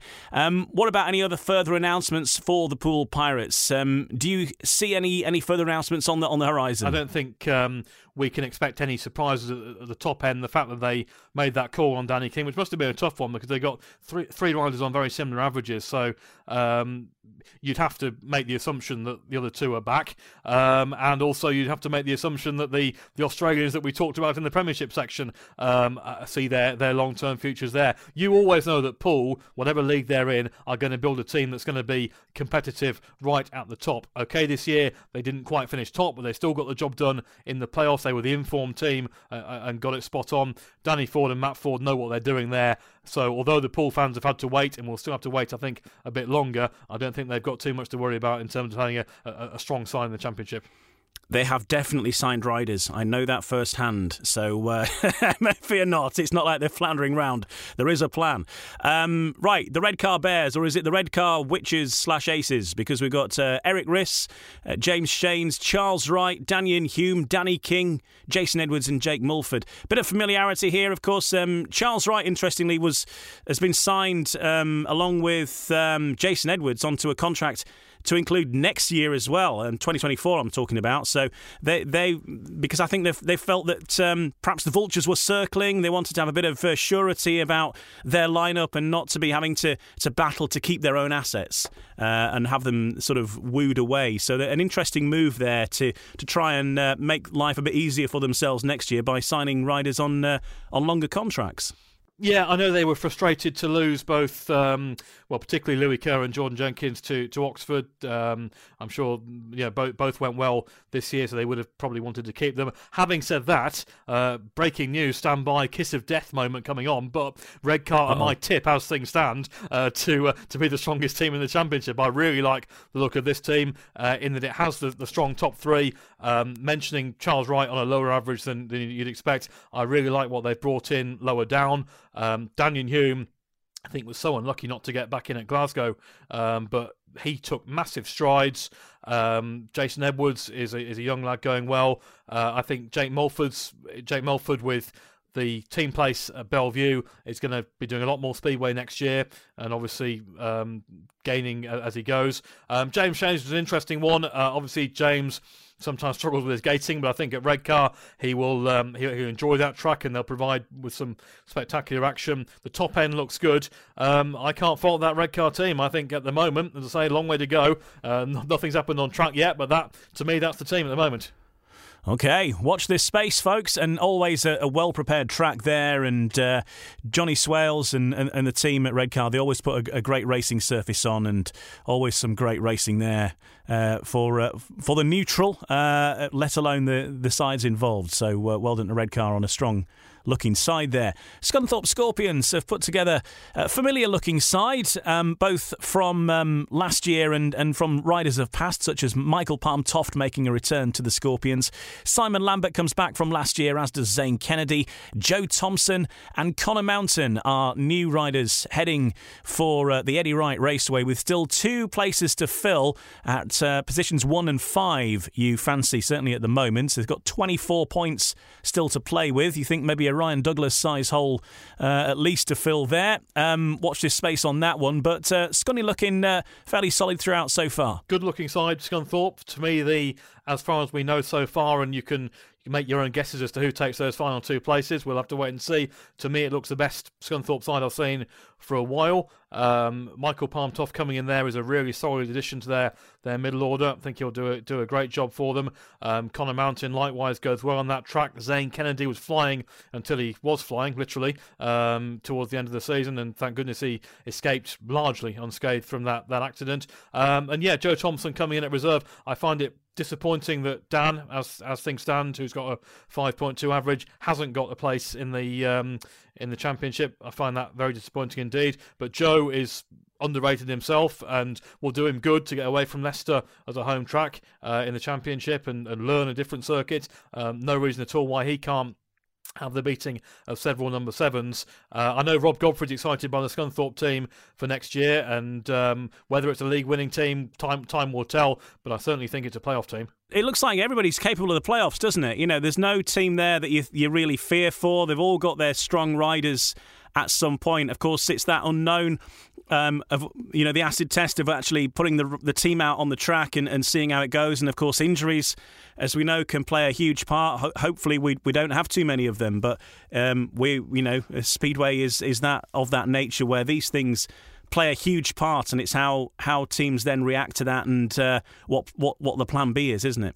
Yeah, it is, and we should we should certainly go into a season with all the teams having a realistic chance of um, of making the playoffs. And this is why we have the points limits and the equalisation, and obviously within that you can take your own uh, direction as to how you want to build your side, and plenty of things come into play on that one. But this is the beauty of the sport uh, that when we get to, to March, April, every team should have their aspirations of, of making it. No one knows who's going to get affected too badly by injuries, loss of form, all those variables but um, that that all gets worked out on the track. And uh, yeah, I think it's re- a really interesting uh, year ahead. And again, whilst I've so I've said who I think at the moment is looking good, that that that could all change very very quickly indeed. Yeah, it's the exciting part of the season where everybody's got a chance, and uh, let's see how things pan out. A um, couple of other things before we wrap up this section.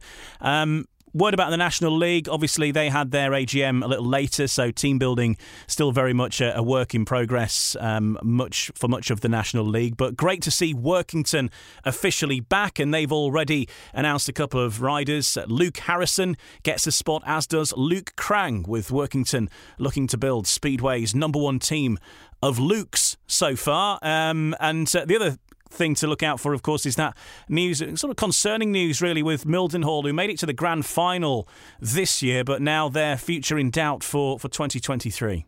Yeah, fingers crossed on, on both those two clubs. They have until the 17th of January um, to confirm.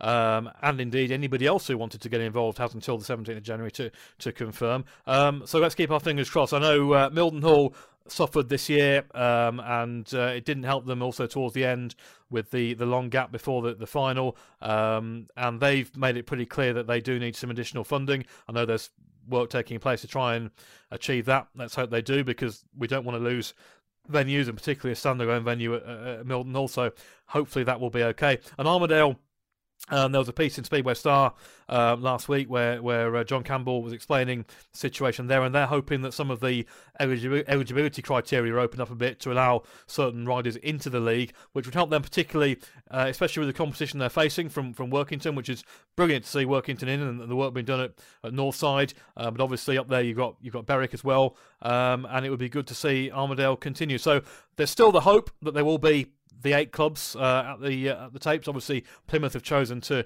to step away from that, but hopefully we will get eight clubs. And I think we're heading into a year where the actual the talent pool in terms of up and coming 15, 16 year olds is stronger than it's been for, for a while. We have some some. You mentioned Luke Harrison going in at uh, at Workington. There's certainly three or four more that are on that uh, on that list to be announced with teams.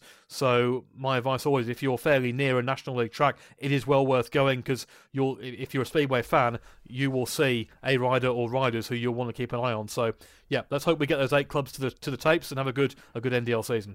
Coming up in the next part, we're going to uh, have a chat with, with Ben Duffel, who is uh, one of the men behind BSN, the British Speedway Network, which brought live streaming and, and shone an extra light on, on Championship Speedway, really. And uh, I think a lot more people witnessed Championship Speedway, maybe some of which for the for the very first time, some of which elsewhere in the world, um, which was great extra exposure and uh, you know something new to, to British Speedway, bringing the whole live streaming thing in. And, and BSN will be back next season to, to also complement the Eurosport coverage because Eurosport will be doing exactly the same as they did this last year, covering the, the, the 18 or so fixtures and the British final uh, and the culmination of the, the Premiership season as well, of course, with the playoffs and the grand final come the crunch part of the, the Premiership season. But um, great to, to have an additional offering, and, and, and British Speedway fans have, have never had it so good with, with never so much Speedway. Uh, available to be, to be watched on, on the TVs should they choose to, to, to do that? It's uh, it's something that worked quite simply, and it was a um, it was a big commitment at the time and a, a, a step into the unknown.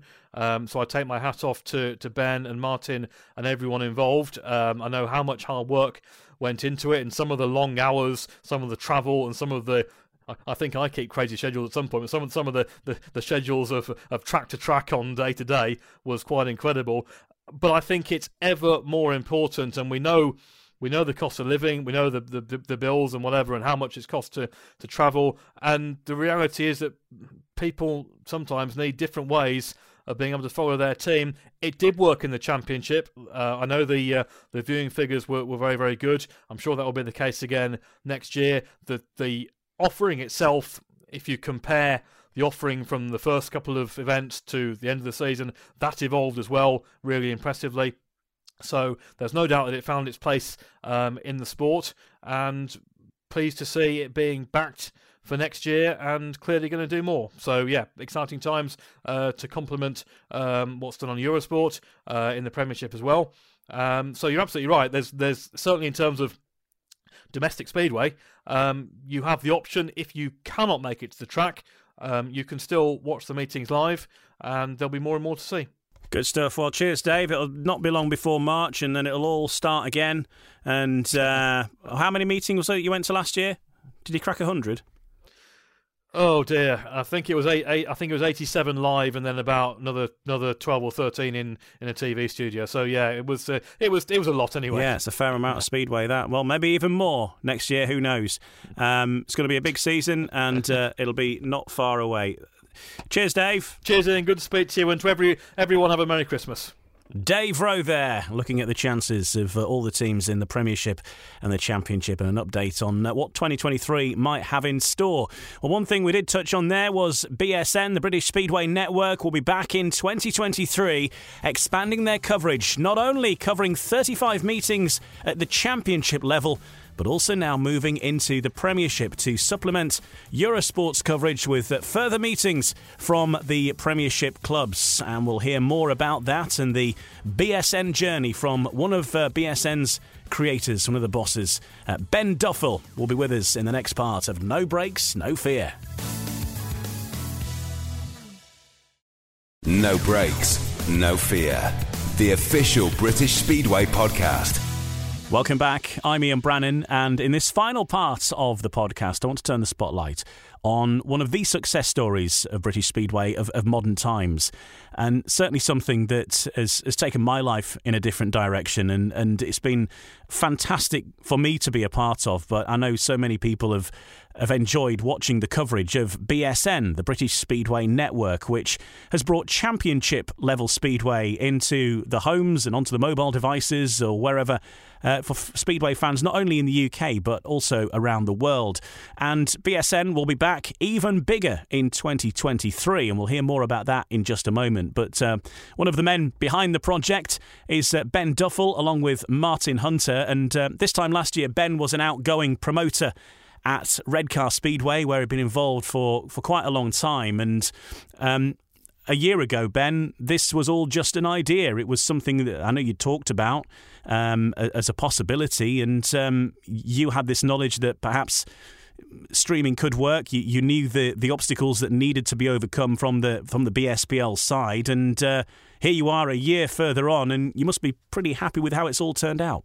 Yeah, it's been a bit of a surreal journey, really. Um, you know, we have got to pinch ourselves every now and then to see how far we've come in such a short space of time. But yeah, at this point last year, it, it was an idea. We didn't actually pitch the idea to the BSPL until January. Um, so, it, yeah, it, it's just happened so quickly. Um, I, I think there were probably points this time last year where I didn't really believe it could happen. Um, but yeah, big thanks to all of the clubs that put their faith in us and, and, and allowed it to, really. So that was 2022. Uh, 2023, BSN is back and even bigger, and 35 championship matches. That's already been announced, which is the same as, as this last year. Uh, that'll also include championship riders individual, the championship pairs, the British under 21 championships as well. Uh, plus, of course, um, BSN was involved this year with the Premiership pairs. The big news this week is that BSN will be covering Premiership matches in 2023. Tell us more about that because obviously this goes um, alongside the existing Eurosport coverage as well. So it's further enhancing the coverage of British Speedway. And um, Premiership Speedway is coming to BSN. Yeah, great news. Really excited to be working with the top tier as well obviously we we covered the Premiership pairs, which we really enjoyed, and um, you know, the, the Premiership came to us fairly early on to ask us if we would work with them on that, which we were really keen to do. The idea was to to stream two or three meetings from every track, plus the Premiership pairs and the Knockout Cup final as well, which which we've agreed to do. So yeah, we're, we're going to have a, a, a, bumper schedule next year. We've we've got 35 championship meetings again, and we'll be working with the Premiership to to cover 19 of their fixtures. So uh, it's going it's going to be a busy busy year for us, but it, it's something we're really excited about. Um, you know, when we when we first started the British Speedway Network, you know, the name British Speedway Network, um, you know, there was no coincidence that we chose that. We felt that's this was a product not just for the championship, but it could involve the whole of British Speedway. The the NDL is, is a league we'd, we'd like to work with as well.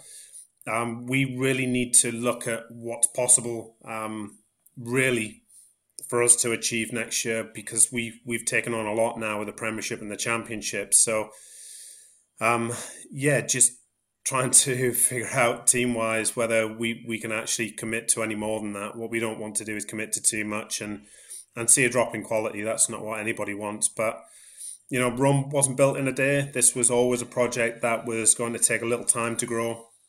But we are um, bit by bit, and we, we've got lots of other exciting plans for, for BSN going forwards as well people will say, just to sort of play devil's advocate, some people will say, well, it's great having so much available um, on TV, but does this take away from the gate? Does this take away from people coming into to the stadiums? Now, my personal view on this is firsthand, having been at the at the, the matches with, with BSN, that I don't think it does. There, there have been great crowds um, where we've been, places like Poole, been to Leicester, uh, Redcar. You know, all these all these places have had good crowds. And I think the ones that perhaps where people will say, well, the crowd was maybe a bit less, are usually fixtures that have been rearranged. You know, ones that weren't originally in the calendar. It was a, it's a re- restaging of a rain off that's been put on a day that maybe isn't already ideal, whether BSN are there or not. So, what would your view on that be when, when people mention that kind of thing? So, we started streaming at Redcar and I was a promoter there. Um, and that's kind of where this all began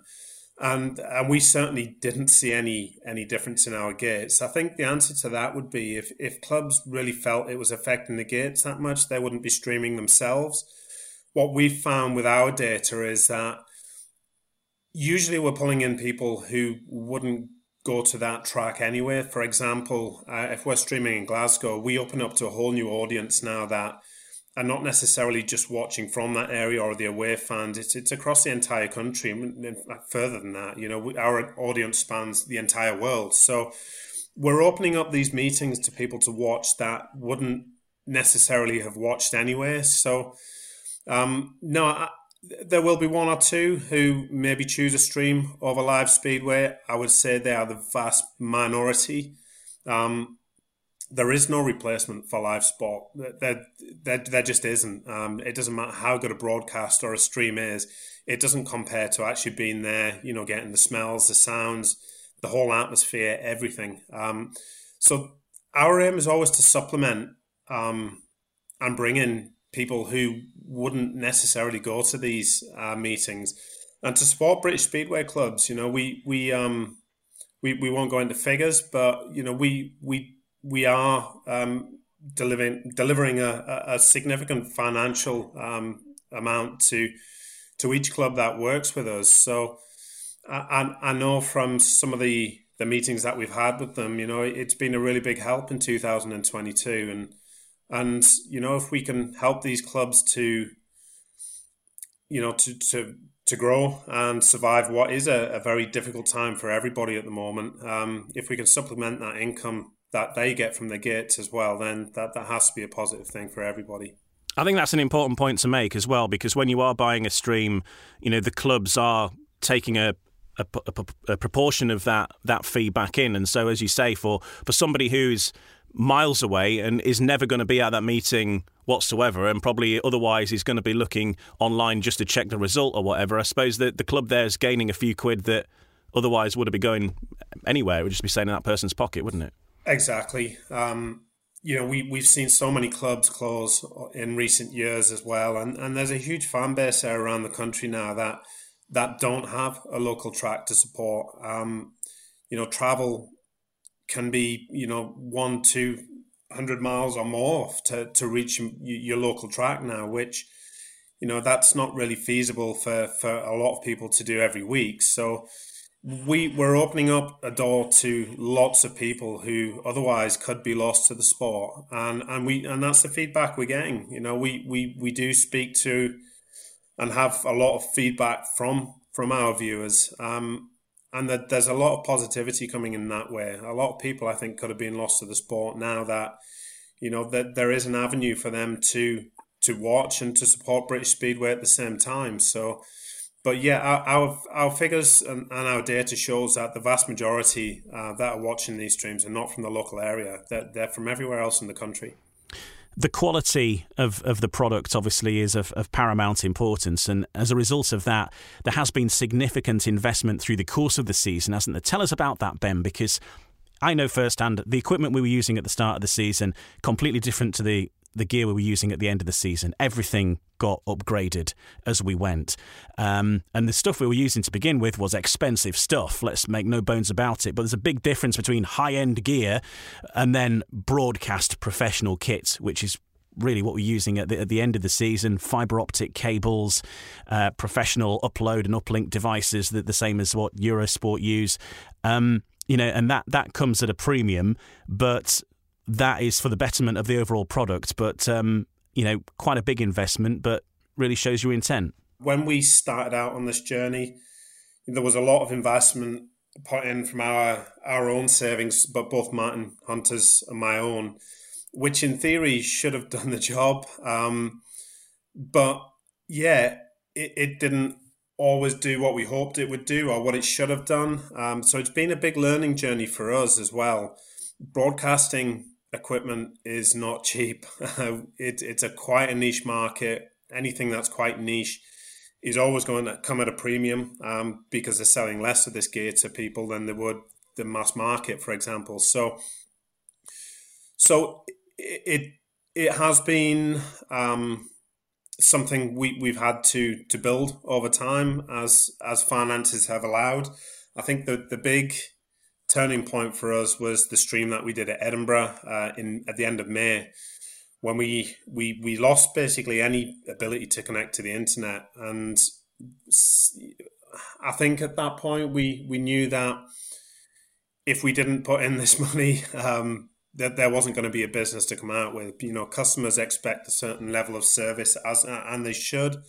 Um, and you know that's exactly what we aim to deliver and always have. So we we invested a, a, significant sum of money after that meeting and have continued to do so as well. We we've got a lot of upgrades planned for 2023. Um, again, we're talking tens of thousands uh, that we're going to have to put into this to make it work. But you know the support that we've had from our subscribers and and obviously the the, the members of the BSPL as well that that's going straight back into what we're doing. It's going back into the clubs, into British Speedway, um, and into our setup, so we can improve um, and continue to to, to deliver a, service that meets both our and the subscribers' expectations. So, yeah, we we've still a long way to go. Um, we we have very high expectations of ourselves. We um, I would say Martin and I are, are both perfectionists in what we do. Um, and you know in order to us to for us to reach the standards that we want to reach a lot of investment has to be made. But that, that's that's standard with any new business you know. I've i've um, i've owned and sold a business before. Um, you know it it's it's not cheap um, and it takes time. But where the intentions there the commitment um, which 100% is um, you know then we'll keep improving BSN's coverage in 2023 for the championship then is is going to be similar but different, if I can say that, because still going to be 35 meetings, but um, in 2022 all of the playoffs were were covered. Whereas the way that the playoffs are going to work this year is going to mean a change of, of format where you might have some clashes. So things are going to be spread out slightly differently. But one of the key things um, which is going to be new about the championship is the BSN series, which is largely going to get underway at the start of the season. And what a, what an honour to have a tournament named after BSN after the after the first year. That's that's pretty incredible. Yeah, a, huge honour really to to be given the naming rights to to the championship's new competition. Uh, I know that you know the championship are really keen to to to give this competition some real standing. You know that there have been a few uh, tournaments such as this have come and gone over the years, and that's something that we want to change. Um, so we want something that can become a mainstay for, for the championship. Uh, we're looking at completely rebranding that and giving it, you know, a, a, bit of a modern look, and, and the coverage will be there on BSN for, for people to watch as well. So that that's something we're really excited about. Um, you touched upon the the the new structure for our schedule last year we covered every playoff match because of the change in format this year. We we looked at that and, and the offer was there to do all of the, the playoffs as well. Um, but looking at the bigger picture, we we don't want to be a reason that the playoffs have to be delayed any longer than they should be. You know, the playoffs went on for longer than anybody would have liked this year. You know, the weather played a, a massive part in that if we were in a situation which is very likely to happen where, for example, four Friday clubs, there are four clubs resting on a Friday, all qualify for the playoffs and are in those group stages, then the clashes will happen. And in, in order for us to, to cover all of those fixtures, you know, we, we just don't have the capacity to cover two two matches at once. People want to watch live as well, um, so people don't really want to have to watch one and watch the other on demand. So we felt it would be better to cover one from each of those groups. Uh, what that'll allow us to do is is to to pick um, probably the most appealing fixtures uh, as well, and and also to make sure that we we don't cause any delays on the championship side, uh, and then move to the finals. So. Um, most of those clubs, I think, will be actually covering those other meetings as well, so that they won't be lost. You know, if people want to tune in and watch those, they can, and they can actually, you know, donate that revenue directly to the clubs. So, you know the option's still there for people to watch, but this was definitely the best way for us to do it. And looking at the Premiership offering, um, the Premiership coverage is surely going to open up a new audience to BSN because of the you know the interest in Premiership Speedway, the interest in these level of riders. Many riders are going to be involved in Ekstraliga. We've got a number of GP riders, household names. You know Jack Holder, Dan Bewley, of course, big star in Poland as he is here. Um, we've also got you know, Tobiasz Musielak, Christoph Kasprzak, um, and Jason Doyle, you know, other names yet to be announced potentially as well, which could generate certainly big interest in Poland, big ed- big interest around the, the speedway world, and to be able to see these riders on BSN wherever they are, and um, surely that's going to open up a, a whole new audience. Yeah, looking at the Premiership for, for next year, it's looking as, as, as strong as ever, really, to me. You know, we've got four GP stars already named to, to race in the UK. Uh, there are rumours of some very big names um, coming back to British Speedway as well. Uh, whether that materialises or not, I'm, I'm not sure. Um, you know, Luke Becker's a, a reserve in the GPs as well. So, you know, the standards looking good. Um, it, it, looks to be an exciting league, and for, for us to, to be able to, to showcase that as well is you know, hugely exciting for us, and I'm sure it's something that you know, you know, fans are, are going to be grateful for because, you know, if, if I can only speak for myself, but the more speedway, the better. You know, I um, you know, I I love watching my speedway, and um, there's going to be some really huge clashes next year. Um, like I say, some some big names in the Premiership, and to open up that to um to people all around the world is has got to be a positive thing. So, yeah, I, I think it's going to be really well received. Yeah, it, it, it is shaping up to be an outstanding year, and as you say, there are some some names I think yet to be revealed potentially, but eh, you know, if it all comes off, I think it's it's it's it's going to be. Uh, I mean, people look at the look at the Polish league, but I think you, have got to say that the, the, British league will be a very close second because I think that the excitement levels in both of the top two leagues are going to be more than probably Sweden will deliver. Surely, and Denmark. I can't see. I can't see another league that's going to have bigger names, bigger clashes than, apart from Poland, than than the British league next year. Just it just isn't. British Speedway still has a lot to offer. Um, the, the way teams are shaping up next year, um, you know, there's definitely going to be more of a a disparity between the standards in the championship and the Premiership. I think, you know, the relaxing of the Polish rules, where last year a lot of, these top riders were restricted as to how many leads they can do. Um, they can do one more now, and obviously Britain is high up there on on a on the wish list of some of these riders to be able to compete. And so the fact that we're seeing some of these names come back, you know, we saw Tobiasz Musielak as well come back into British Speedway. We, we got Frederik, Frederik Jakobsen at Kings Lynn, who's a huge talent. Um, it's really, really positive. I, am really liking what I'm seeing in, in, the Premiership for next year.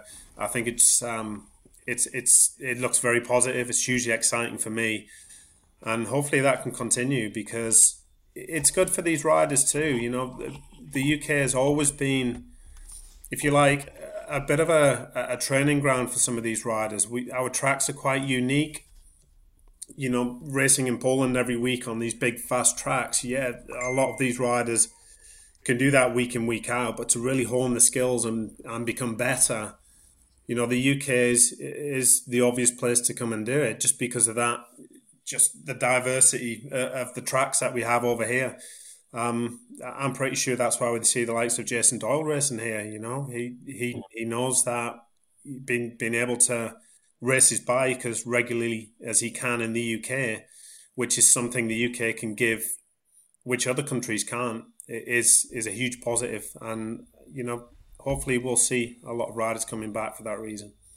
No doubt, the question that many will have right now is Ben, how much is all this going to cost? Because um, the championship coverage, those um, season passes are already on sale now. The early bird passes are always the the cheapest way uh, of watching BSN for the upcoming season. That was the case in 2022. Lots of people got involved early doors, paid up front, and it worked out a lot cheaper.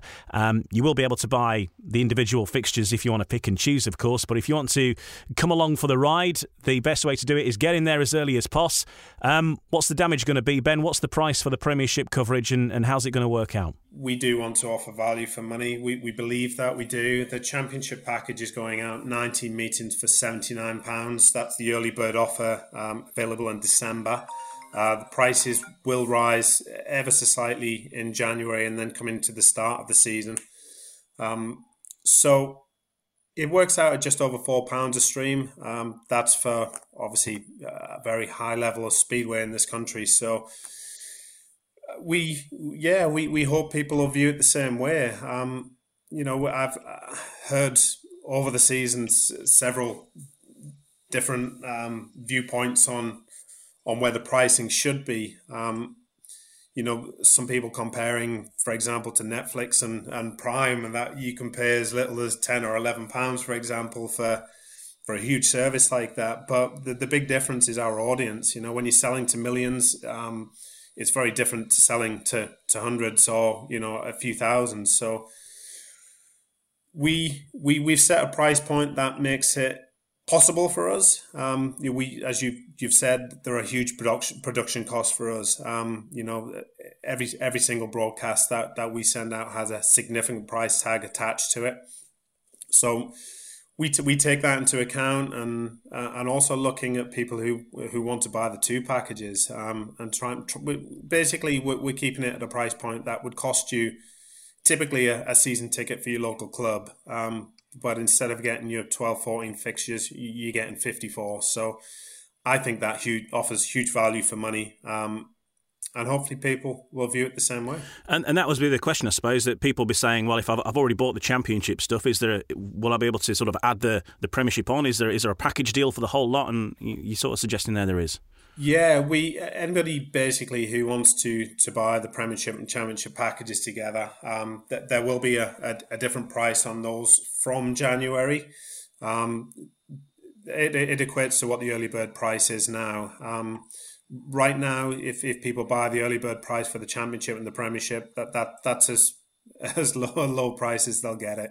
Um, you know, the idea of that is to to get us through the winter and to help us to invest for next year you know, obviously this is a, a point in the season now where we we don't have any income other than that. So that allows us to prepare for, for the new season. So those people who commit to us early, they, they, they can take advantage, of those those lower prices. Um, but you know this this is a huge commitment for, for both Martin and myself as well. You know, one one stream, for example, it's not just a day. We it's typically I would say anything from twenty to twenty four hours for for us for a stream, um, plus all of the promotion and the video editing and everything that goes into it afterwards, the customer service. Um, I would say if we do two streams in a week, that's uh, typically I would say 50, 60 hours for for both of us. So, you know, we we we um yeah, we're we're fully committed to this, and and and it has to allow us to to get through this period and uh, get over the winter, get into next year, and, and, be in a position where we want to be, which is to to produce, you know, a, a broadcast that, that is on a par. We we we hope, or, or, certainly as close to that they would expect with anything they would get from a, a major broadcaster, for example. It's going to be a big year, and um, definitely you want to get on those deals now because, as they say, then they're not going to get any cheaper than they are now. Um, and for the for the, the, the championship and the Premiership coverage, you can have one or the other, or you can get both. Whatever the the, the best deals will be between now and uh, and the end of this year, the end of the end of December. Um, find out the info. Watch.britishspeedway.co.uk is the place to go, and you'll find all the info there. Watch.britishspeedway.co.uk. Okay, but grab those deals while they're there. But there will be deals in the new year. Um, but this is the best one right now. There you go. There's your inside tip. Right, the hard sell out of the way.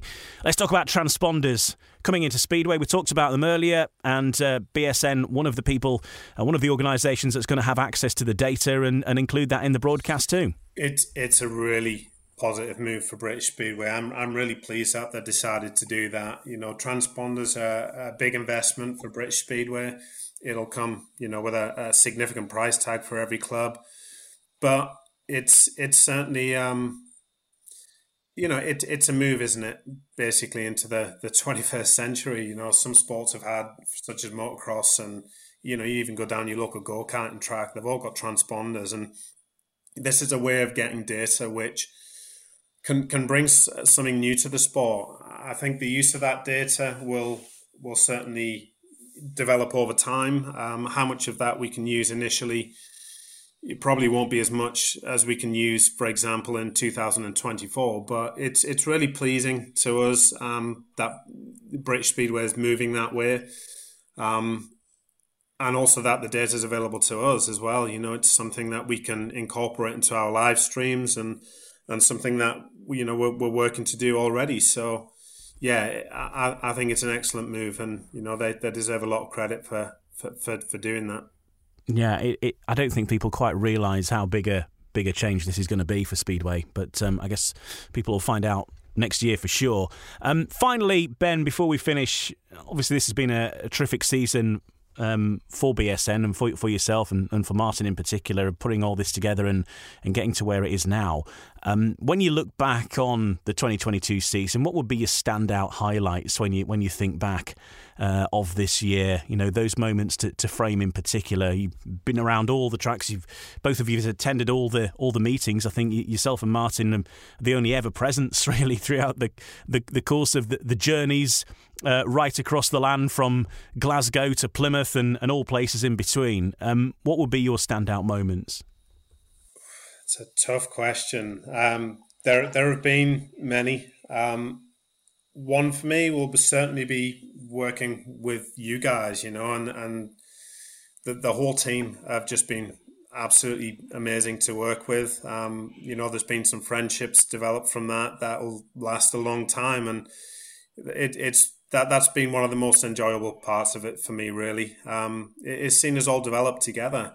Um, and the other is is just you know the the really kind and positive feedback we've had from subscribers. Um, we, have had some lovely messages and and some really you know um, detailed accounts of what difference this has made to people, particularly those who had been lost to speedway. Um, you know, some who can't physically get there anymore just because you know their their health doesn't allow them to and and when we hear this firsthand from people and and and what a difference it's made to them you know it's yeah it's quite touching to hear that that the service that we've created has had such an impact on so many different people um, so yeah that that for me is better than than anything really is better than any particular stream we've done when you hear the difference this can make to people and how much people have just enjoyed it. Um, yeah, that brings a smile to our face and makes it all worthwhile. We we love speedway, you know.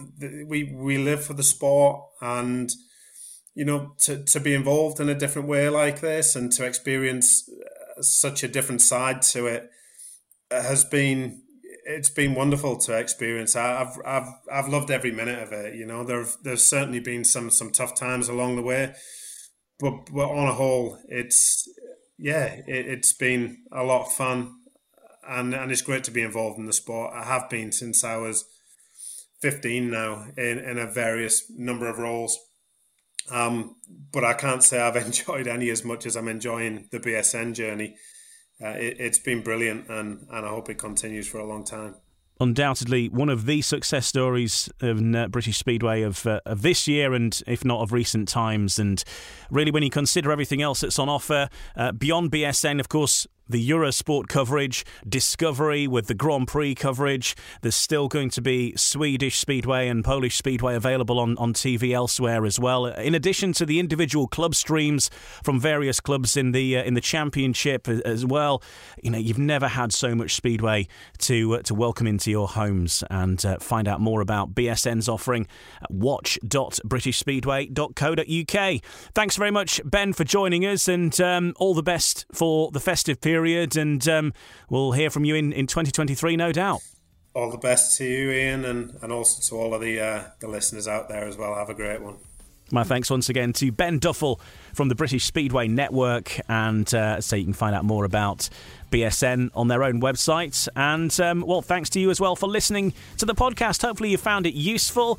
Uh, an update on where we're at so far. There will be more announcements as the days and weeks uh, continue, of course. And uh, before you know it, it'll be March. There'll be pre season testimonials, and then the league season's going to get underway, what, end of March, start of April time. Before you know it, we'll be there, back in action once again, and um, we'll uh, look forward to bringing you all that coverage uh, as and when we get there. Of course, keep up to date with everything happening across British Speedway on the main websites, britishspeedway.co.uk, on the social media channels. Keep an eye out there for uh, for any announcements as and when they happen. Team announcements are going to continue to uh, to roll in. As of course, there's there's not too many left now, but a few key ones uh, still to come down the pipe, as we know. But they'll be with you very very soon indeed. Thanks very much for your company in this podcast and through the course of 2022 as well. Uh, for listening, if you've uh, caught any of the previous episodes, of course, if you haven't, you can catch up on them at any time. They're still there with some great guests to uh, listen back to as well. Uh, and um, just a promotion for another podcast I did earlier this year with Kelvin Tatum. Um, we did the first and currently so far the only episode of the uh, podcast Tatum Talks, but we had a good chat with Dan Bewley who, of course, we now is uh, now know is heading back to, to Belle Vue. So have a listen to that if you want to check out some other Speedway content. Just search for Tatum Talks. And uh, what's my other hobby horse? Oh yes, um, Humans of Speedway, my other podcast. Uh, we will hopefully be updating that very very soon as well as we head into the new year as well. So look out for those podcasts. Have a great festive break and we'll be back with you with a new episode as soon as there's anything to say um, here on uh, on No Brakes, No Fear. Thanks very much. Have a great Christmas and New Year, and here's to 2023. No Brakes, No Fear, the official British Speedway podcast. Sports Social Podcast Network.